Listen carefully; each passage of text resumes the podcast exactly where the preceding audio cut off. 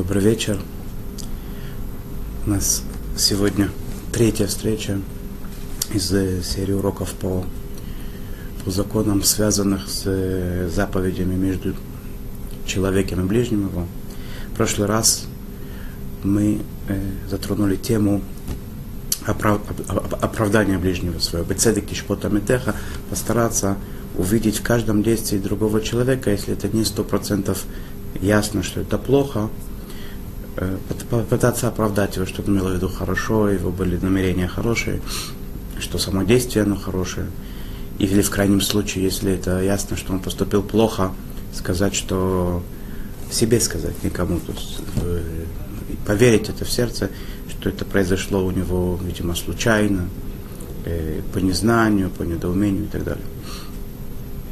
Очень очень важная тема, с которой, с которой видимо, стоило начать. Э, как логическое продолжение темы оправдывать ближнего своего, э, я решил заняться сегодня, э, предложить вашему вниманию э, такую тему, как ненависть. Любовь и ненависть, они идут вместе. Написано в Торе, лотисна это хиха бельвавеха. Не возненавидь ближнего своего брата своего в сердце своем. Связь этих двух э, заповедей, э, оправдывать ближнего своего и ненавидеть, они, естественно, что очень тесно связаны с собой, не надо тут много даже объяснять. Понятно, что человек, который готов другого оправдать, увидеть в нем хорошее, и главное, чтобы было желание это видеть, делать, естественно, что во многих случаях он не просто не придет к тому, чтобы э, его ненавидеть. Наоборот, придет к любви, к миру, к дружбе. Э, всем известный любимец Израиля, любимец еврейского народа Раби Левицах Мибердичев из, из Бердичева. Э, очень очень много про него рассказов есть, как он в любой ситуации видел хорошее в человеке, как он пытался всех оправдать, э, смотреть на них с э, взглядом человека, который на самом деле хочет добра ближнего своего, который любит другого. Э, и он был не в состоянии просто, да, даже ни, ни, никакого элемента ненависти не могло быть никакого этого человека. Один из тех э, рассказов, которые про него говорят, Э, это история, как он 9 э, ава, день разрушения храма, когда все в скорби, в трауре постятся в этот день. Один из самых трагических дней нашего календаря еврейского. Он шел по улице, увидел, как человек один э, сидит и обедает со всеми вкусными яствами, питьем и так далее. Э, Равлявицак ему говорит, может быть, вы не помните, что сегодня 9 ава, нет, тут отвечает, я помню 9 ава, хорошо помню календарь. А может быть, вы забыли, что сегодня пост, что сегодня был разрушен храм, есть всенародный пост? Нет, это тоже хорошо помню, ответил он ему. А, ну может быть, тогда вы плохо себя чувствуете, тогда как э, люб, любому человеку, который плохо себя чувствует, разрешено есть, не по необходимости, пить, есть. Нет, он говорит, я здоров, слава Богу, все хорошо. И тогда далее. Ицхак наполняется невероятной радостью, счастьем, возносит свои глаза Всевышнему и говорит, Всевышний, посмотри, какое счастье. Еврей готов, готов э, сказать, что он э, нарушитель, но только чтобы не солгать. Даже в таком вещи, в такой вещи, да, когда ясно, что это задело, задело за сердце, задело за живое храмом, относился к разрушению храма немножко больше, чем мы с вами. И тем не менее он увидел в таком проявлении такого, таком нарушителе, явном, наглом нарушителе, он и то увидел что-то хорошее. Ясно, что если мы пойдем по, этой, по этому пути и постараемся так относиться к ближним своим знакомым, соседям, окружающим нам людям, частным или коллективам, то естественно, что будет намного легче Э, воздержаться от э, всяких негативных э, отношений к человеку. В, частности, то, чем мы сейчас немножко займемся, это ненависть, как одного из самых сильных проявлений негативных э, чувств к ближнему нашему. В Талмуде, в трактате Тани приводится такая история. Раби Лезар, сын э, Рабшимана Бар-Йохая, он ехал на осле, и вдруг он увидел человека, который был ужасно некрасивый, ужасно уродливый, можно сказать такой, да. И он не выдержал и сказал ему, ой, насколько ты уродлив. Тот, который, которому обращены были эти слова, он сказал, а что ты хочешь от меня? Обратись к тому, кто меня создал.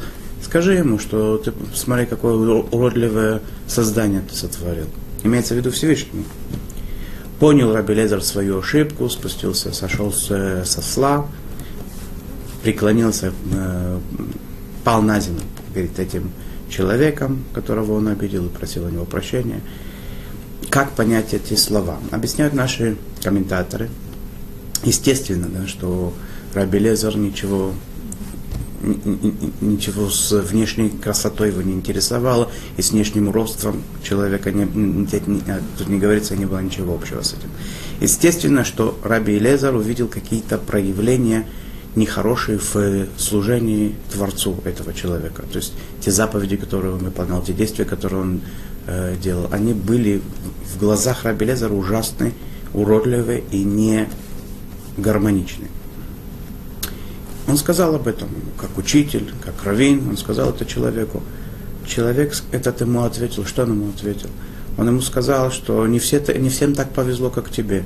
Ты родился у Раби Шимона бар у Зора, у святого Зора, у Таны, учителя нашего.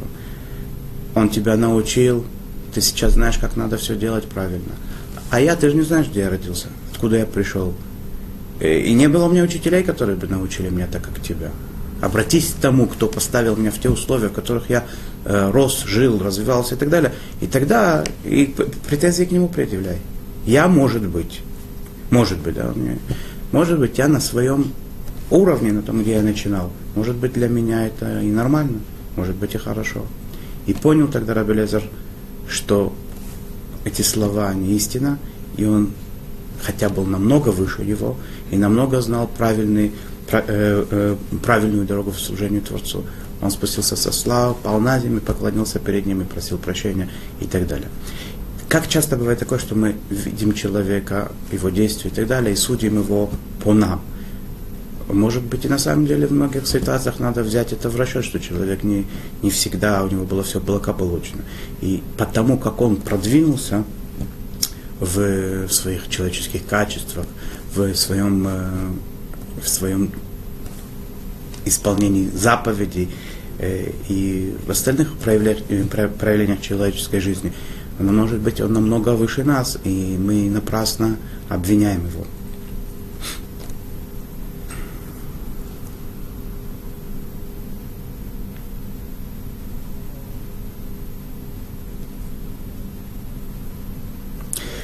Сказано в Торе, не возненавидь брата своего в сердце своем.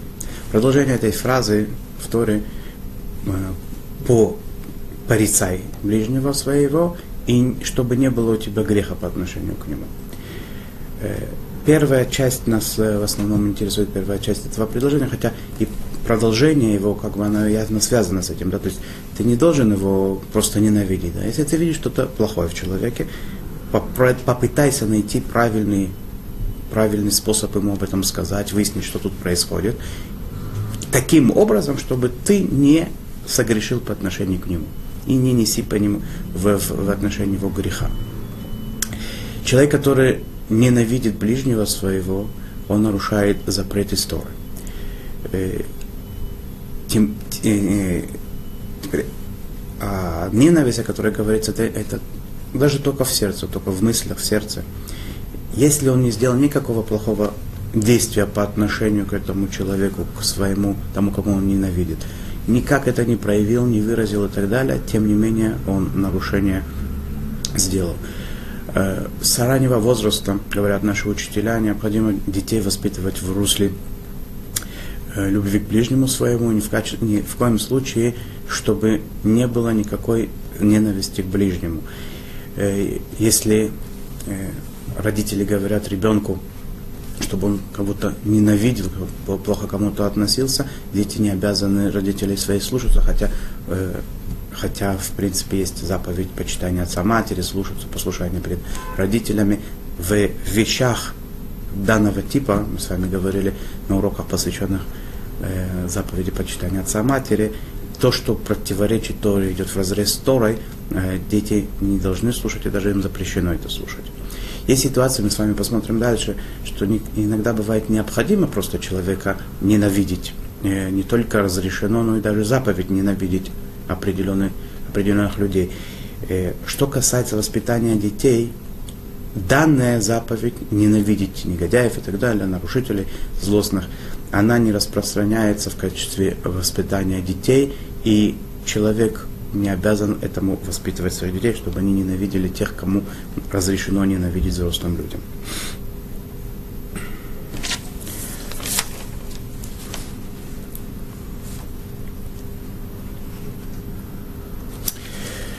Что касается запрета ненавидеть в сердце своем, есть здесь э, несколько взглядов на эту, на эту заповедь. Я хотел бы сейчас немножечко э, посмотреть вместе эти эти взгляды на эту, на эту заповедь, это нам э, прольет свет немножко на будущее, и в этом есть очень, э, очень э, большая важность, как бы, да, понять вот эти взгляды разных наших учителей на эту заповедь, как они объясняют. Поскольку в Торе написано «не возненавиди в сердце своем», то, в принципе, здесь сказано, что то, что человек ненавидит ближнего, не выполняет никакого действия по отношению к нему негативно, он уже этим самым нарушение делает. Что будет, если человек сказал, то есть э, из сердца он это э, в, вынес на, на, на, на обозрение. То есть он сказал тому человеку, я тебя ненавижу, я тебе плохо отношусь, потому-то, то-то, так-то и так далее. Объяснил ему это. Продолжает ли он э, нарушать эту заповедь? Есть э, среди наших учителей те, которые считают, что после того, как человек высказался, сказал, и у него из сердца это, даже он продолжает, пусть э, в сердце чувствует то, что чувствовал и раньше, но тем, что он сказал и показал это э, тому человеку, которому у него есть такие негативные отношения в качестве него, в, в отношении его, он этим уже не нарушает заповедь, э, за, запрет не, не возненавидеть ближнего своего. Он нарушает, может быть, какие-то другие запреты, не, не мсти, не, не храня обиду и так далее. Но, по крайней мере, это, э, это, это запрет он уже не, не, не, не, не нарушает. Другие считают, э, что наоборот, если человек это в состоянии еще в себе как-то держать и не, не показывает это другому, это э, он нарушение делает, но это не, не, с, не самая высокая степень. Когда он начинает, начинает это проявлять, это еще хуже. Есть два противоположных таких взгляда. Есть и другие мнения, которые немножечко склоняются э, к середине больше. Но вот эти два полярных мнения, которые нас интересуют сейчас в данный момент, чтобы их э, взять как бы в расчет, какой смысл, какая причина, какое объяснение тех, которые говорят, что после того, как человек это высказал, сказал, показал и так далее, э, он уже не нарушает этот, этот э, запрет.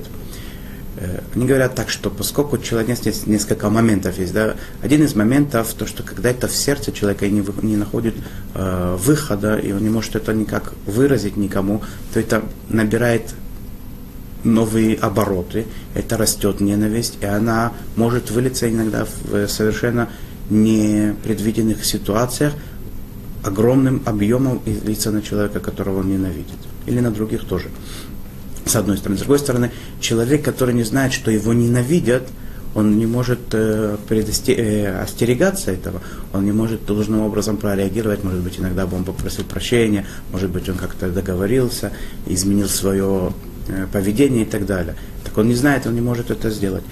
Так объясняют примерно те, которые считают, что сказав это, выразив, человек перестает нарушать этот запрет. Те, которые считают, э, оппоненты, считает, что выражает, а показывает, это еще хуже, это еще больше нарушение. Потому что когда человек это еще может как-то э, совладать со своей ненавистью, это так не, э, э, они считают, что это еще не такая сильная ненависть. Когда он уже не может терпеть, и когда это изливается э, в, в виде криков, э, в, он показывает внешне э, свой гнев, э, может быть иногда доходить, не дай бог, до, до ударов и так далее – и для, для того, чтобы человеку как-то вредить, портить жизнь и так далее, это намного хуже. Это ненависть еще более высокой степени. Э, видимо, видимо, в, в, в разных ситуациях могут быть, может, может быть так и может быть по-другому. Про, по-другому, да? то есть э, не обязательно это, чтобы был большой спор. Как бы то ни было, нам к, к исполнению этого этого закона, надо принять обе, обе эти, оба эти взгляда и смотреть, чтобы, чтобы они были оба исполнены и не в сердце, и не внешне, чтобы людям не проявлять ничего негативного и не чувствовать по отношению к ним никак, ни, ни, никаких негативных чувств по, по возможности. Кроме тех ситуаций, которые мы посмотрим дальше, что это может быть даже можно и иногда заповедь.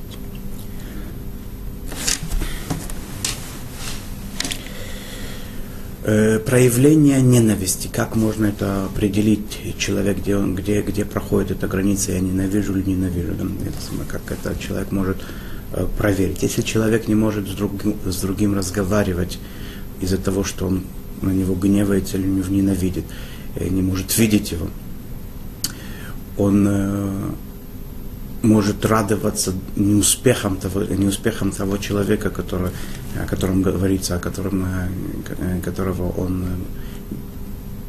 плохо относится. Это все, естественно, ненависть. Даже если он, опять же, ничего не делает по отношению него, само, само вот это чувство, да, что он не может его никак терпеть, и он рад его поражениям и так далее, это проявление ненависти, и это запрещено.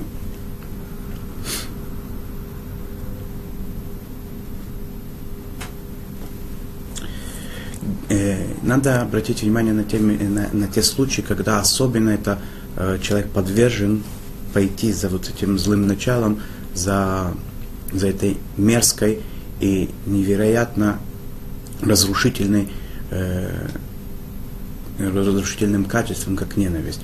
Например, говорят наши мудрецы, что конкуренты, те, которые занимаются э, одним и тем же э, одним и тем же делом в одной отрасли, Э, специалисты в одном направлении каком-то, они обычно бывает такое, что могут быть под, под, подвержены ненависти один по, по отношению к другому, ясно из-за конкуренции. Есть в, в родственных связях, иногда бывают какие-то э, определенные связи родственные, в которых человеку бывает очень легко оступиться в этом отношении, не ненавидеть другого человека. Иногда с э, соседями, из-за того, что бывают всякие трения и так далее. Это тоже может быть. Поэтому человек должен в каждой ситуации заранее знать, как говорится, хахам и навберошо, быть дальновидным. У кого есть разум, то должен быть дальновидный и не войти в такую ситуацию, когда, когда это уже будет невозможно никак исправить, и эта ненависть войдет в сердце. Как это, как этому быть? Если это соседи, то тяжело сказать, что надо разъехаться и убежать один другому. Если это говорится о людях, с которыми можно быть подальше и так далее, то, то скорее всего, иногда цели, целесообразно немножечко раз, э, у, увеличить дистанцию между ними, э, отделиться от них, и тогда будет э, дружба на расстоянии, чем ненависть в, близ, в, э, в, в близости. И вообще, Э, что касается, как, э, как бы, в принципе, э, человек, когда он чувствует по отношению к другому человеку, не обязательно, что это должно дойти до ненависти, просто чувствует, что ему другим тяжело по каким-то причинам, либо э, его взгляды его раздражают, либо его мысли ему не близки, у него есть какие-то, может быть, болезни, которые человеку неприятно быть его вообще, какие-то недостатки физические, или просто он чувствует э, какую-то что нет у него пользы особой в, в общении с человеком, нет запрета от него отделиться, отдалиться и, и не, не общаться особо сильно. То есть не в качестве ссоры, вражды и так далее, а как просто уменьшить, уменьшить общение, нет в этом, э, в принципе, проблемы. И можно этим разрешением пользоваться в качестве для того, чтобы не дойти до каких-то крайних проявлений неприязни.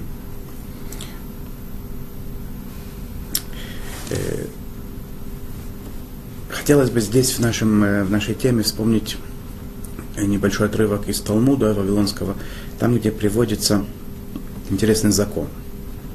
Здесь есть э, интересный закон такой, да, что человек, один из вещей, которые человек должен, э, обязан сделать по, по отношению к ближнему своему, в, в, в смысле милосердия, помощи и так далее, это в те времена, когда, когда пользовались э, животными, ослами, э, мулами, Э, конями и так далее для перевоза тяжестей.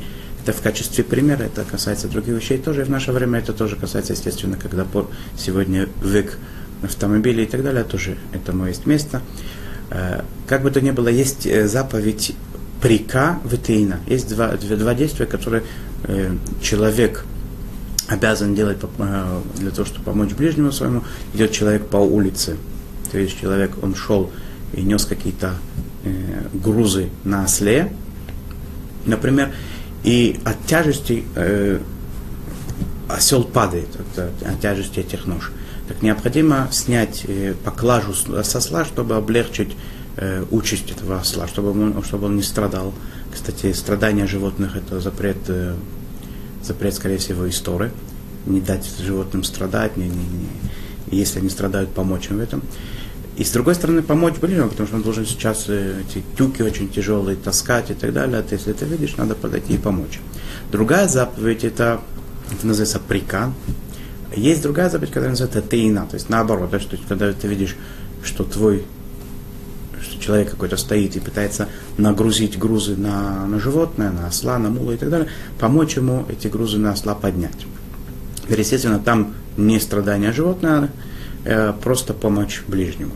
Поэтому, поскольку в этой заповеди есть элемент страдания животное, а в помочь ему загрузить осла нет, то естественно, что всегда предпочтительно, если ты видишь одновременно двух людей, одному надо срочно снимать воз с э, животного, другому грузить животное, то, естественно, надо первым делом помочь тому, кто э, нуждается в, в том, чтобы снять воз, для того, чтобы помочь животному одновременно. Так.